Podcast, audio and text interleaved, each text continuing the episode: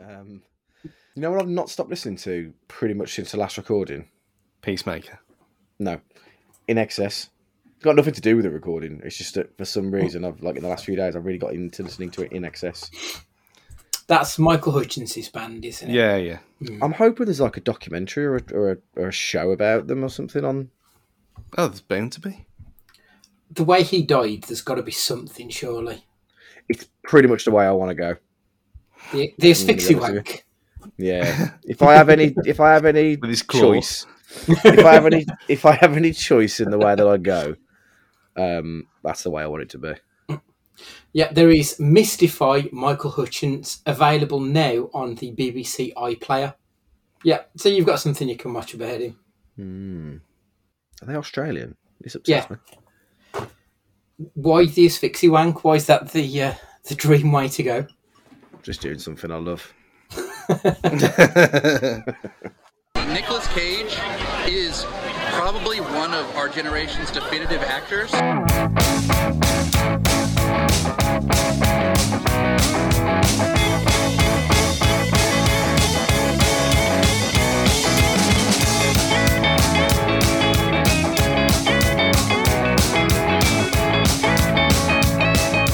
Hello and welcome to Cage Fighting. It's your main man Andy Gillard here. Hope everyone's keeping well in the world right now. What I said, uh, Matt Guy here. Hope everybody is very well and pleasant. Very well and pleasant indeed. Hello, everyone. Fellas, the first Nick Cage film of 2022, Honeymoon in Vegas. For some reason, I keep forgetting the title of this film, even though I've got it written down in front of me. Um, are, are we pleased that this is the first one to kick off the new year? Stu? Absolutely. Matt, you look less impressed. Um, I did exactly the same thing as you. I kept calling it other things, and I kept searching like honeymoon in paradise. Yeah, It just same. kept, that kept being the thing I kept searching for, and um, no, it wasn't that at all, was it? Nor No. was it paradise to watch. Wow. Is is this something either of you pair had heard of before? no, not for me. I, I'd heard about it because of the James Caan thing, because it was filmed in Hawaii, and then Scott Caan obviously was in Hawaii Five O. So that's hmm. what I'd heard of it that way, not through the fact that it was the good or not. Yeah.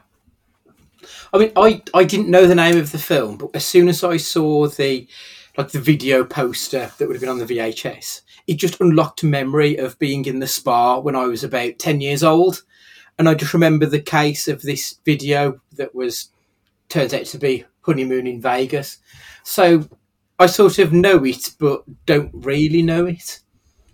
Uh, looking at the cast, though, obviously you've mentioned James Caan. He gets top billing in this film. I mean, I know he's the biggest star probably in '92, but he's not really the focal point of the film. Would you say? Yeah, but I would have thought Cage, but Drew Barrymore had top billing in Scream. good point. Good point. Where was uh, where was SJP in her career at this point? Was um, was Hocus Pocus out by this point? No, Hocus Pocus would have been mid '90s, maybe. Uh, and this was very early. So she was like '92 when this was released. Oh, okay. So she was uh, 26 years old, is what I've got in my notes on this one. So it was must have been quite early doors for her. She, I was very conflicted by this because she doesn't look like equestrian in this at all. She actually looks quite nice, and I thought, oh, oh no, I know, I know what she turns into. But I, I was, I was having an existential crisis against myself, thinking, yeah, she is quite fit in this, but then she isn't within ten years. Uh, just looking at her career, it started in. She had an uncredited role in a 1974 thing, but I mean that's by the by. So really, her career started in earnest in probably about 82. So a decade on by the time this film comes out. Flight of the Navigator is probably the film that we may know her from. She must have been a kid in that. Well, that was 1986. So you're looking at 20 years old. When Flight of the. Navigator is amazing. We should do that anyway, just to, for the sake of it.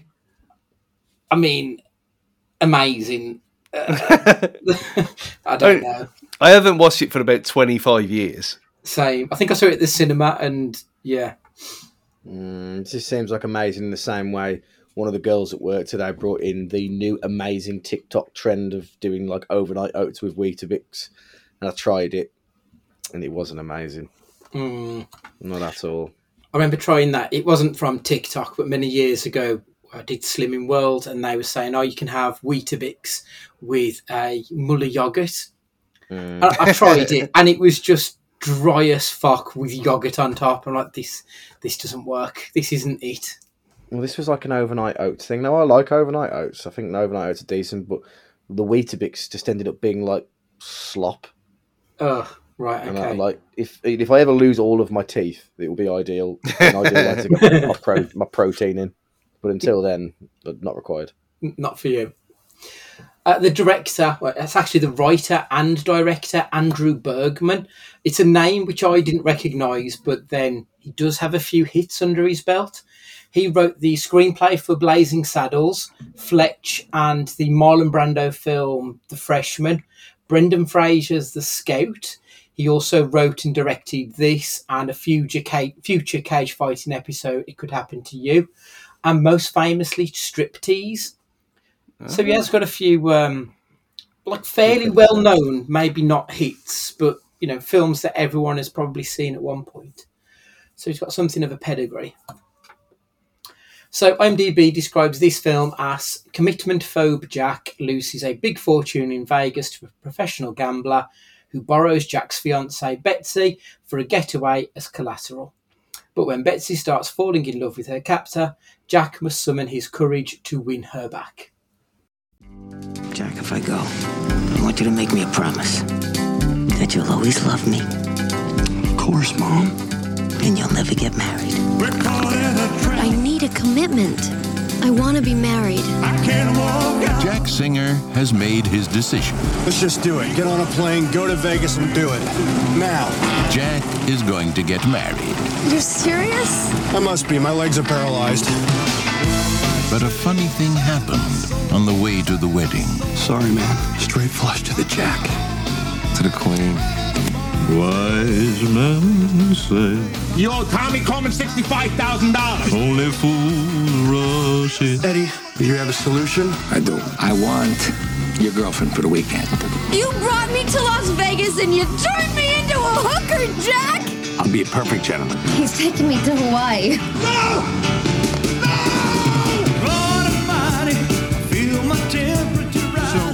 Korman's address is near Kapa'a. Is it Kapa'a or Kapa'a? And if you want to leave, believe me, I understand. Is it AAA or AA? It's just a little overwhelming, you know, to be pursued like this. What about near where Don Ho or Jack Lord lives? That must be a pretty good neighborhood. Why the women when they come here, oh they get crazy. They like freaky freaky all night long. No one ever was as crazy about you as I am. Well, that's just so wonderful to hear. Let's just fly to Vegas and get married and go on with our lives. Just get me anywhere where I can get a connecting flight to Las Vegas. Las Vegas, anybody! Come on, hop aboard! With the flying Elvis, Utah chap. The king may be dead, but Jack Singer's not far behind. Listen, if you could just drop me. Ah! Oh yeah, yeah, we'll sure drop you. Honeymoon in Vegas.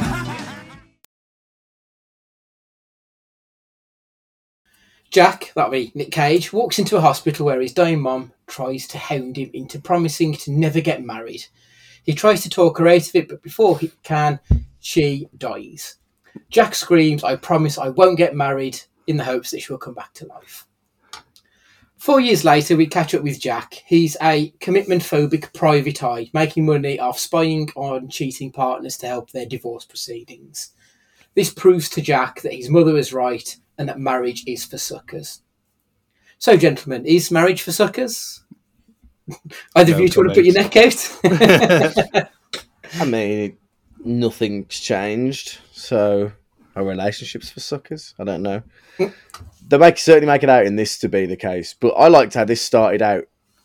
It had like airplane vibes about it. Yeah, yeah. Mm, didn't yeah, it? yeah. Like it had like that kind of vibe. But like the way he's taking photos was like so comedic in his like like over the top actions on how he was doing it, and it felt it felt quite slapstick, which I must admit I did enjoy.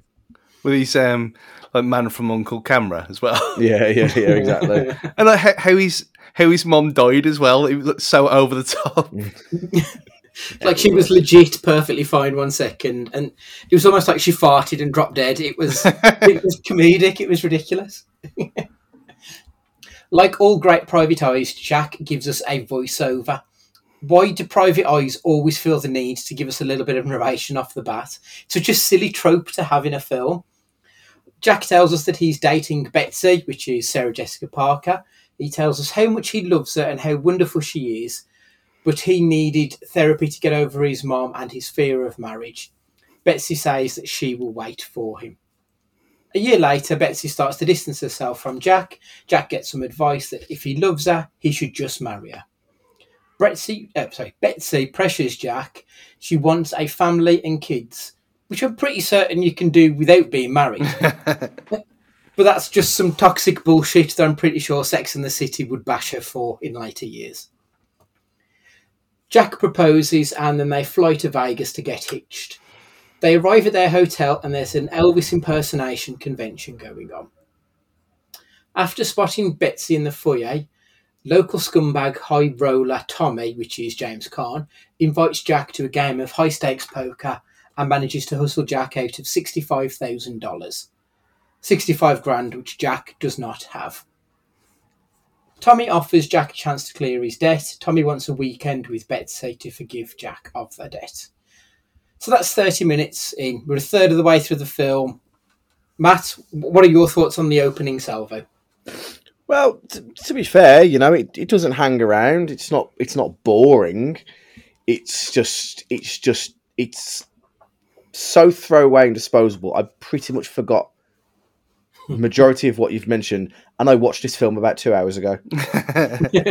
like it's so not challenging on the eyes, brains, and ears that um, it, it's it's the epitome of Sunday afternoon watching, isn't it? Mm. Sunday afternoon hangover watching, where you just need you need white noise in the background.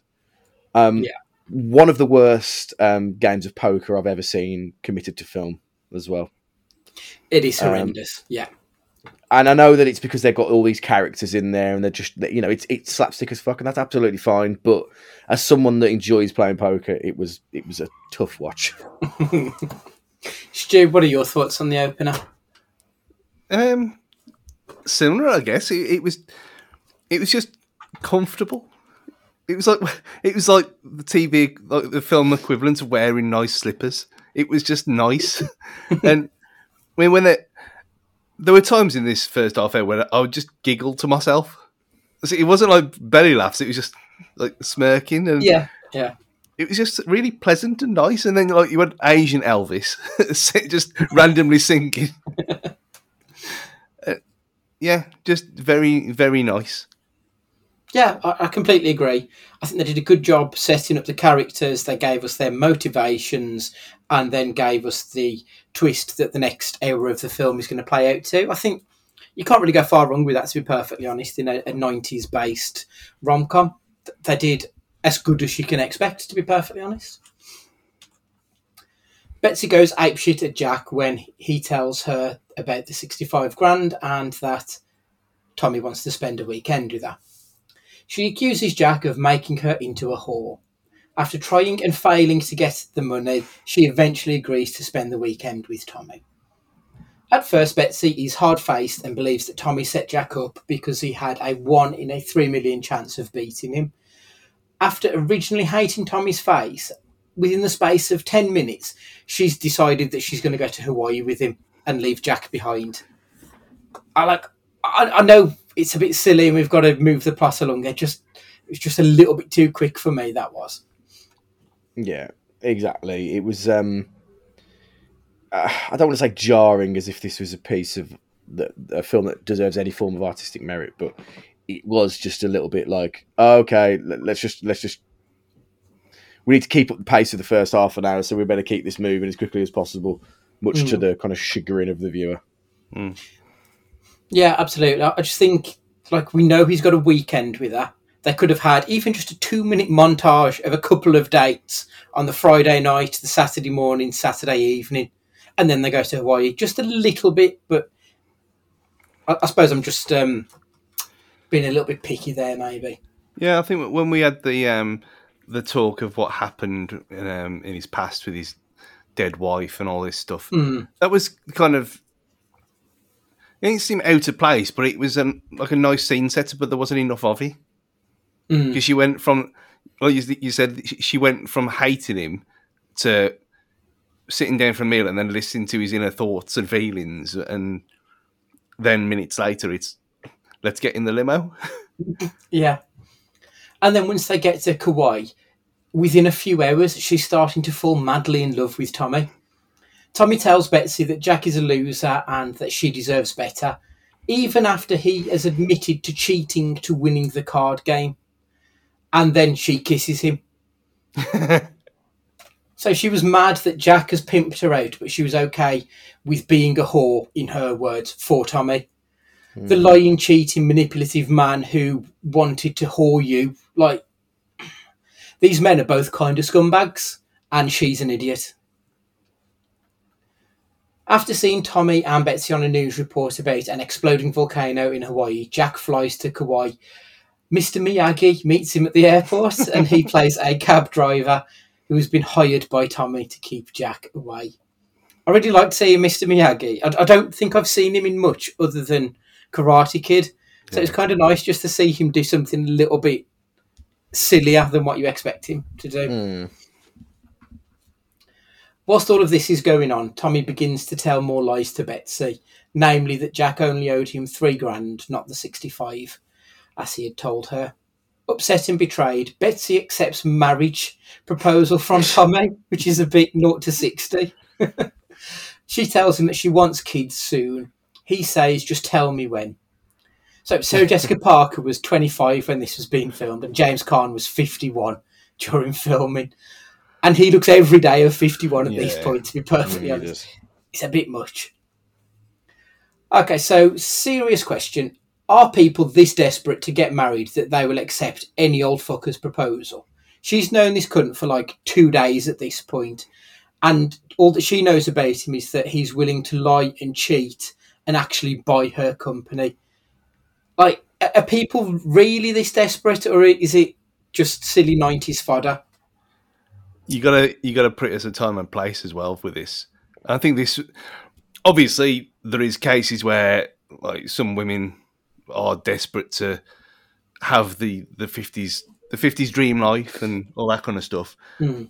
But you got you just got to think back to the, the Jerry Springer era, era of the kind of mentalists that went on there, and they were all about oh let's get married early and all this kind of thing. So maybe I mean we were too young to know. Even you were too young to um, kind of be uh, aware of these kind of things at the time. It does seem a lot different now to what it was then. I mean, it, basically on the late nineties and things like Friends and stuff like that, where they were even that's a few what four years, three years later. That w- they weren't all desperate to all settle down and get married, was they? And that was the biggest show in the world. So, I think because did we even find out what she, what her job is in this? She's Teacher. teaching Yeah. kin- Yeah. kindergarten. Mm. So there's there's no real need. She doesn't need to rely on a man or anything like that. So it doesn't really make any sense at all. Mm. Matt, is this a product of its time? Could this be made now, do you think, or is there something a little bit amiss? Um, well, I think there's always the there's always the tale in going back as far as film begin of films that were made of rags to riches or kind of like the Aladdin tale. I know that you know of the poor pauper and the the rich emperor who wants to woo the you know all that kind of thing. So that that's always existed in terms of like her being desperate to get married. I mean, I mean you only got to look at the Tinder swindler. Oh, what a, what a, what a film that is. Do you know what I mean? Like some some women um, and some men, but you know, are so desperate for attention they can be very blinded, and and obviously in Hmm. this case, you know, that's that, that's that's no different with this. So, um, I don't think it's so much a product of its time, but it or is it just lazy script writing? Probably a bit of both. Yeah. To just completely change the topic now, the Tinder swindler.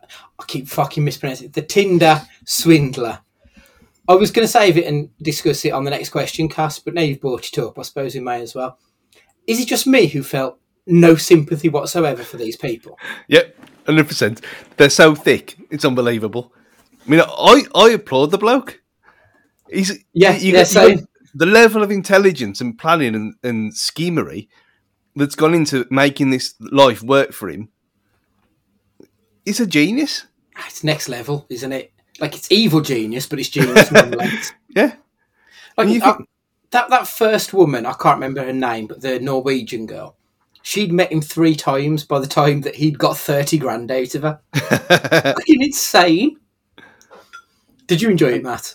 Yeah, I did, I did, but I mean, I, it's just different worlds, though, isn't it? I mean, for him, it's like shooting fish in a barrel, but you know, if Sam owes me a fiver, I'm getting that fiver back by the end of the day. you know what I mean? So Yeah. we just, we, you know, some people are playing checkers and other people are playing chess. It's just these different worlds. I, I thought it was really good. I really like the fact they put it into a two-hour film rather than dragging it out across 6 Mhm. episodes. Yeah, I I think it, it worked a lot better that way. But yeah, a very good series. And I know you've not seen Don't Fuck with Cats, have you? Either of you? Is that right? Uh, I haven't only because it, I like it was something that, like Sam won't watch it because she doesn't want to see the the animal abuse Hmm. stuff in there.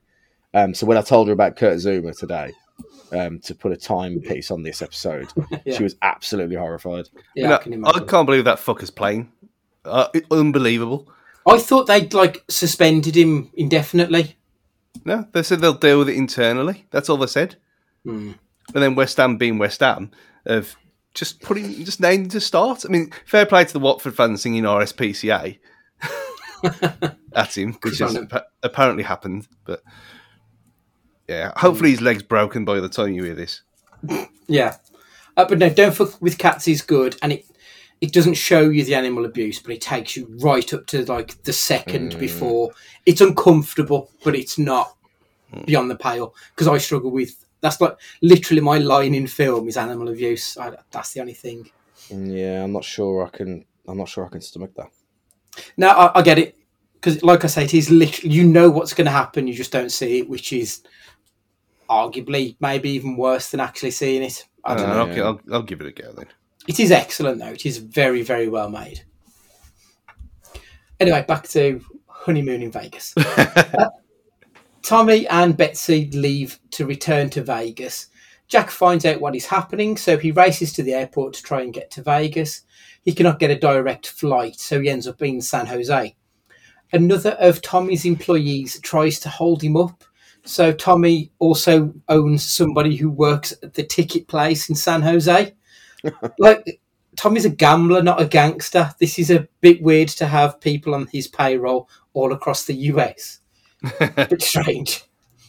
Anyway, uh, Jack is lucky enough to find a group who are about to leave for Vegas. They are a chapter of the Flying Elvises, a skydiving team of Elvis impersonators heading to Vegas for the convention.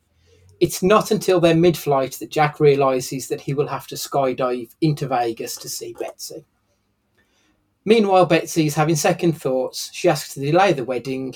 Tommy responds, I will give you half a million if you go through with it. After telling him to piss off, he grabs her and assaults her in the middle of a, a busy casino and then offers her a million dollars. She tries to escape while she's running away from Tommy. She hits directly into the landing site of the Flying Elvises just in time to see Jack land, who is now dressed like Nick Cage's former father in law Elvis. They reconcile, get married, with Jack dressed as Elvis in front of all of the Elvis impersonators. The end. Just a nice little film. So the budget on this bad boy was twenty-five million dollars, which seems quite high for an early nineties film with no real like CG or anything involved in it. Um, the box office though, it got thirty-five million dollars back, so it washed its face and, and a little bit really. I suppose it was a relatively low risk film, which did have a couple of rising stars and James Caan in there, so why not? Compared to 1992's other big hitters, so Aladdin was top of the worldwide charts with 346 million. Then we've got Home Alone 2, Batman Returns, Lethal Weapon 3 in places 2 to 4. So we've got a few sequels, which is sort of what you expect. And in fifth place was A Few Good Men. Uh, the rest of the top 10 was filled out with Sister Act, The Bodyguard, Wayne's World, Basic Instinct, and A League of Their Own. It's quite nice to see a box office that isn't just chock full of pre existing IP. Mm. Like it, the modern day, you're going to get nine Marvel films and a DC film, more than likely, in your top 10. So it's quite good to have something different. What's a League of Their Own?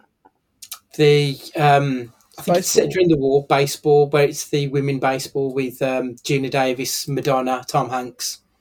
I've never seen that. It's all right. It's not bad to be fair.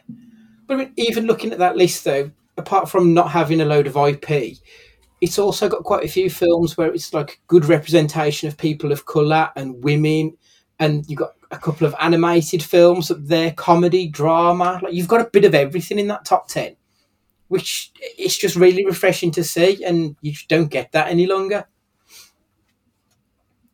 Uh, before I give you the scores, what do you think the scores will be out of 10 or out of 100? Matt? Um, um, um, um, middling from the critics because I don't think it's offensively bad at all. So probably like five out of ten for the critics, and probably six out of ten from the from the audience, or sixty on the tomato meter. Stu?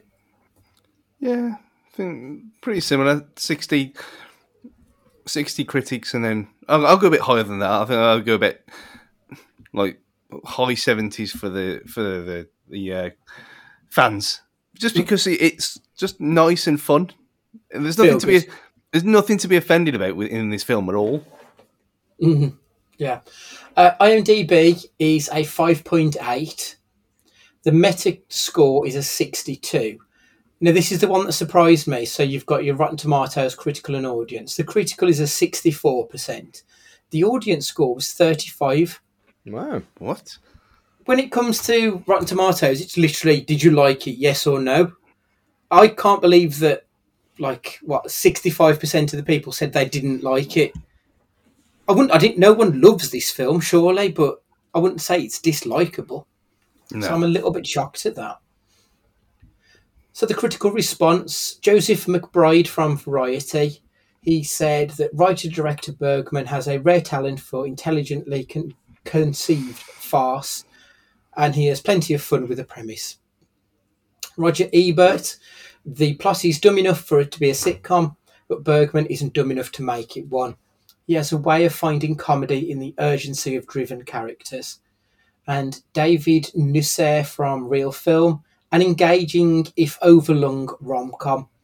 I don't think it's overlong. Like it's ninety minutes. I don't see how that's an overlong movie personally, but so the critics were generally positive on it, if not outright over the top with their praise. Uh, however, those maniacs at Amazon.com gave this a 4.4 out of 5, with a staggering 80% of users giving it 4 or 5 stars. Juan M gave it 5 stars, saying, One of the all time great Nicolas Cage comedies. Worth it just to see a gang of Elvis impersonators who parachute en masse out of an aircraft over the Las Vegas Strip at night, with all the glittery little lights in their rhinestone costumes. I think he's more interested in the Elvis costumes than he is anything else. McDave didn't like it though, giving it one stars. Sarah, I look like a parrot, Jessica Parker. An average film anyway. That's literally all he said. And finally, Amina went with four stars. And they said, This is a classic modern day love story set in the exciting but seedy world of Las Vegas, where love overcomes all the obstacles that get in the way. The skydiving Elvis scene will go down in history. it's a little bit over the top, but I'm glad they liked it. Uh, so, can you give me your good, bad, and crazy? Stu, starts off. The good that it, it was thoroughly enjoyable. I really, I, it's not like Valley Girl. I mean, let's be serious here, but it's I thoroughly enjoyed myself watching this from start to finish, and even in terribly shit films, that gets annoying. Like obviously, Eternals last year annoyed me. This wasn't that good. You can't say, "Oh, yeah, this is like eight out of 10. Although, if Don't Look Up can get Oscar nominated, who the fuck knows anymore? Yeah. Um, but that's the, the good part is that it's a good it's a good fun film. It's not it's not a an all time love story. I don't know how gambling, uh, giving your girlfriend away for the weekend to uh, settle your debts is, uh, is a classic tale. Um, but yeah, I it's rare that you get a film like this that's silly bollocks that you actually enjoy all of, and I did. Mm. I mean, the, the bad, the bad. I'll go straight into it. Was what we mentioned earlier. How there were certain parts of that it skipped over way too quickly, and it Yeah. could have been it could have been another fifteen minutes long, and that wouldn't have been too much. Just a bit of even the um the very nineties folding um transition screen wipe thing that came up a few times. You think, "Wh- why are you doing this? It's not like a club shop video, the season review. That was that was a bit annoying and dated it a bit for me. Um, the, the, the crazy was just seeing. I mean, that obviously for me being a fan of Hawaii Five O, seeing James Caan on where they filmed for Hawaii Five O with his son, and they're looking at and it, it was just surreal for me. And the- and the fact that he, he doesn't look that much different to what he did in Elf, a whole ten years later. Like to be fair, James Caan has looked about fifty-five since he was born. Like even his early roles in the sixties and seventies, he's always looked that age. Matt, what have you got to say on this one? so the good for me was the runtime. Really, um, it was just the right side of uh, passable in terms of. it, it, it didn't fly by, but at no point was I bored to the point where I started clock watching or checking how long VLC's got left. Do you know what I mean? So it, its runtime was pretty much spot on for me. Um, the bad, as I mentioned, like the actual casino scenes were just like they were a means to an end. Really, if he could have, if they could have got away and shaved off like the budget and not filmed on location and had it like he just lost at a, an upstairs at a seedy bar. I don't know why they didn't do that because none of the casino bits added anything really to the movie at all. Um, you know what I mean? Um, the crazy. I've seen comedies as of late that hasn't made me l- laugh out loud, physical human laughter, as when I saw the child Elvis. do, you, do you know who that is? No, It's Bruno Mars. what? Yeah. Yeah, That's unbelievable. yeah. Like I was he seven years old, I think, when he did it. Something, yeah. I literally laughed. I laughed hard, at, like because I was just like, I just wasn't expecting it at all. Like obviously they because they had um, Asian Elvis and then Black Elvis, and then they obviously went then they went Bruno Mars Elvis. So there you go. Mm, excellent. Uh, my good, the Elvis soundtrack. You're always going to get a thumbs up from me if you put an Elvis soundtrack. And after knowing, like, after seeing Wild at Heart and knowing that Cage is a fan of the King as well, even going as far as marrying his daughter, it was quite nice to have that. But it does make me long for that Cage as Elvis film that we mentioned previously that we're never going to get now. Uh, the bad, I've got a few like niggly issues, nothing major. James Caan is too old for this film. He looks out of place next to Cage and Sarah Jessica Parker. It just stretches uh, believability a little bit too much. Sarah Jessica Parker's character, she's given such little to work with. Her decision making is inconsistent. She looks a bit of a moron, to be perfectly honest, which I don't think works. And also, Vegas. Give me something a little bit more Vegasy. Like you said, Matt, those casino scenes weren't they, they looked like they were filmed in someone's back room. Like they didn't really look like a casino. Mm. give me something a little bit more seedy like you expect from vegas. Uh, the crazy that i've got the director his last credit was for writing 2003's the in-laws uh, albert brooks michael douglas film with ryan reynolds. 19 years later his next writing credit is due out later this year Blazing Samurai. It's an animated film based on Bergman's first film, Blazing Saddles. Oh, So it's- yes. it's all gone full circle for him, which I think is pretty cool. And also, it felt like a little bit of a Cage's greatest hits kind of a film. So he flies into Vegas on a plane, like in Con Air. You've got the Elvis link, which obviously Wild at Heart and his now ex-wife.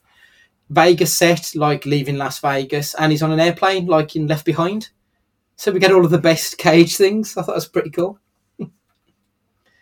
so, did you enjoy this film, Stu? Yeah, absolutely. Really, really, really enjoyed it.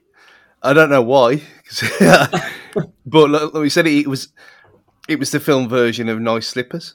Mm. Funny, funny Nice Slippers as well, with little faces on them.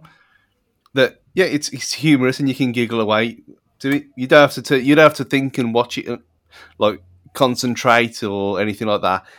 It's it's background noise, but it is really really enjoyable background noise. yeah, absolutely. Matt, I don't think I've ever wanted like a no comment answer so much on the films that we've done so far because it feels harsh to say no, I didn't enjoy it, but I can't go out of my way and say it's brought me unbridled joy either.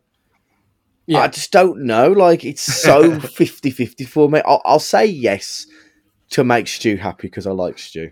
there we go. That's all I can. That's all I can do. Mm.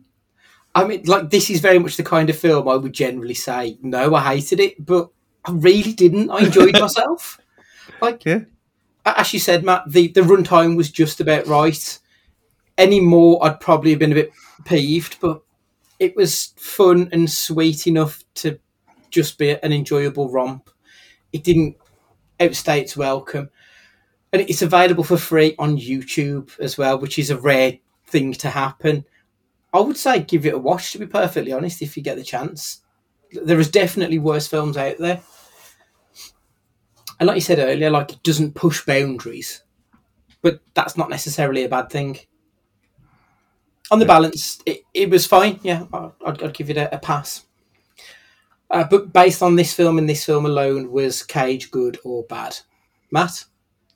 Yeah, I think he was good because I think he, he, he threw himself into this.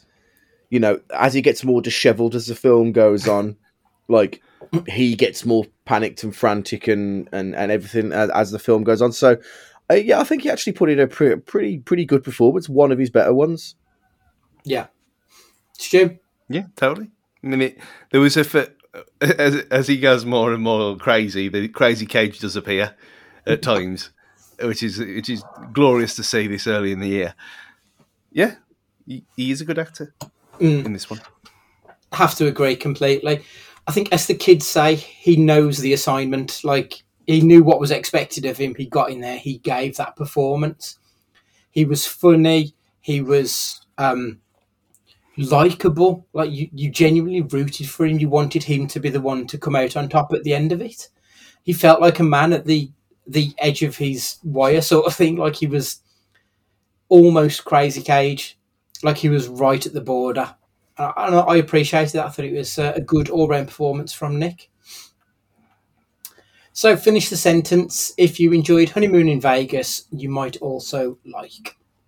Matt? If you enjoyed Honeymoon in Vegas, you may also like Very Bad Things from 1998. Um, Very Bad Things is a Vegas story, um, black comedy, crime. You know, definitely like an 18. I don't watch it with your kids kind of film. um, but it's it's it's fun and violent to the point of silliness, though. Um, Christian Slater, Cameron Diaz, Favreau, and Jeremy Piven are your stars in it. Um, and it starts off basically stag party goes wrong, they kill a stripper, and it's about trying to hide it, and it all goes horribly wrong and gets progressively worse as they try and hide it from um, the uh, the bride to be. Um, but it's it's it, I mean it screams late nineties, early two thousands. It's not like a American Pie type film at all, but it's a fun watch. Um, and it's um, you know it's quite entertaining. I mean, the cover is Christian Slater holding um, a bloody chainsaw. Um, something that pretty much tells you everything you need to know about the film and the kind of direction it goes in. Really, that's a really good choice. I haven't seen that film for years. Uh, It's good fun as well. It is. It's it's it's it's the Hangover before the Hangover was the Hangover. Yeah. Um, it's the Hangover if if Shaun of the Dead had been created at the same time, maybe in a strange way. I don't know how that works, Yeah. but um, I'm probably going to watch it tonight, if not tomorrow, because thinking about it and reading more into it, just to give my little like my little write up on it, I can't remember. I remember how much I enjoyed it. Yeah. I haven't thought about that film for nearly two decades, I imagine. yeah, and also the director, it's the same director who did The Rundown, Welcome to the Jungle, the rock one of the Rock's early films with Seann William Scott, Hmm. which is a cracking movie. Stu, if you enjoyed what's the film called? Honeymoon to Ve- in Vegas. Stu, I'll try that again. If you enjoyed Honeymoon in Vegas, you may also like For sheer madness and unbelievability of things, there's something about Mary. Okay, I, I can see that. The, the Yeah. farce nature of it. Yeah, yeah. As it went, say for the last hour of this, the last hour was very similar to that kind of wacky, kind of massively over the top. None of this is believable, um, but it's fun anyway. Kind of stuff from there's something about Mary, and, and again, something I haven't watched for a long, long time. Mm, top choice. Uh, my recommendation is Showgirls. I, I've gone for sort of like a similar vibe to Matt in that it shows the seedier underbelly of Vegas, like that darker side. It's ridiculous and over the top and dumb to the point of actually being quite funny, but it does have this underlying message that probably got missed when it was released 25 years ago or however long it was. And it is due a reappraisal because it is a much better film than I think people thought of back in 95, I think, when it was Mm. released. So that's another Nick Cage movie in the record books. If you've seen this one or any of the others, please get in contact. And it's cagefightingpod at gmail.com on the emails.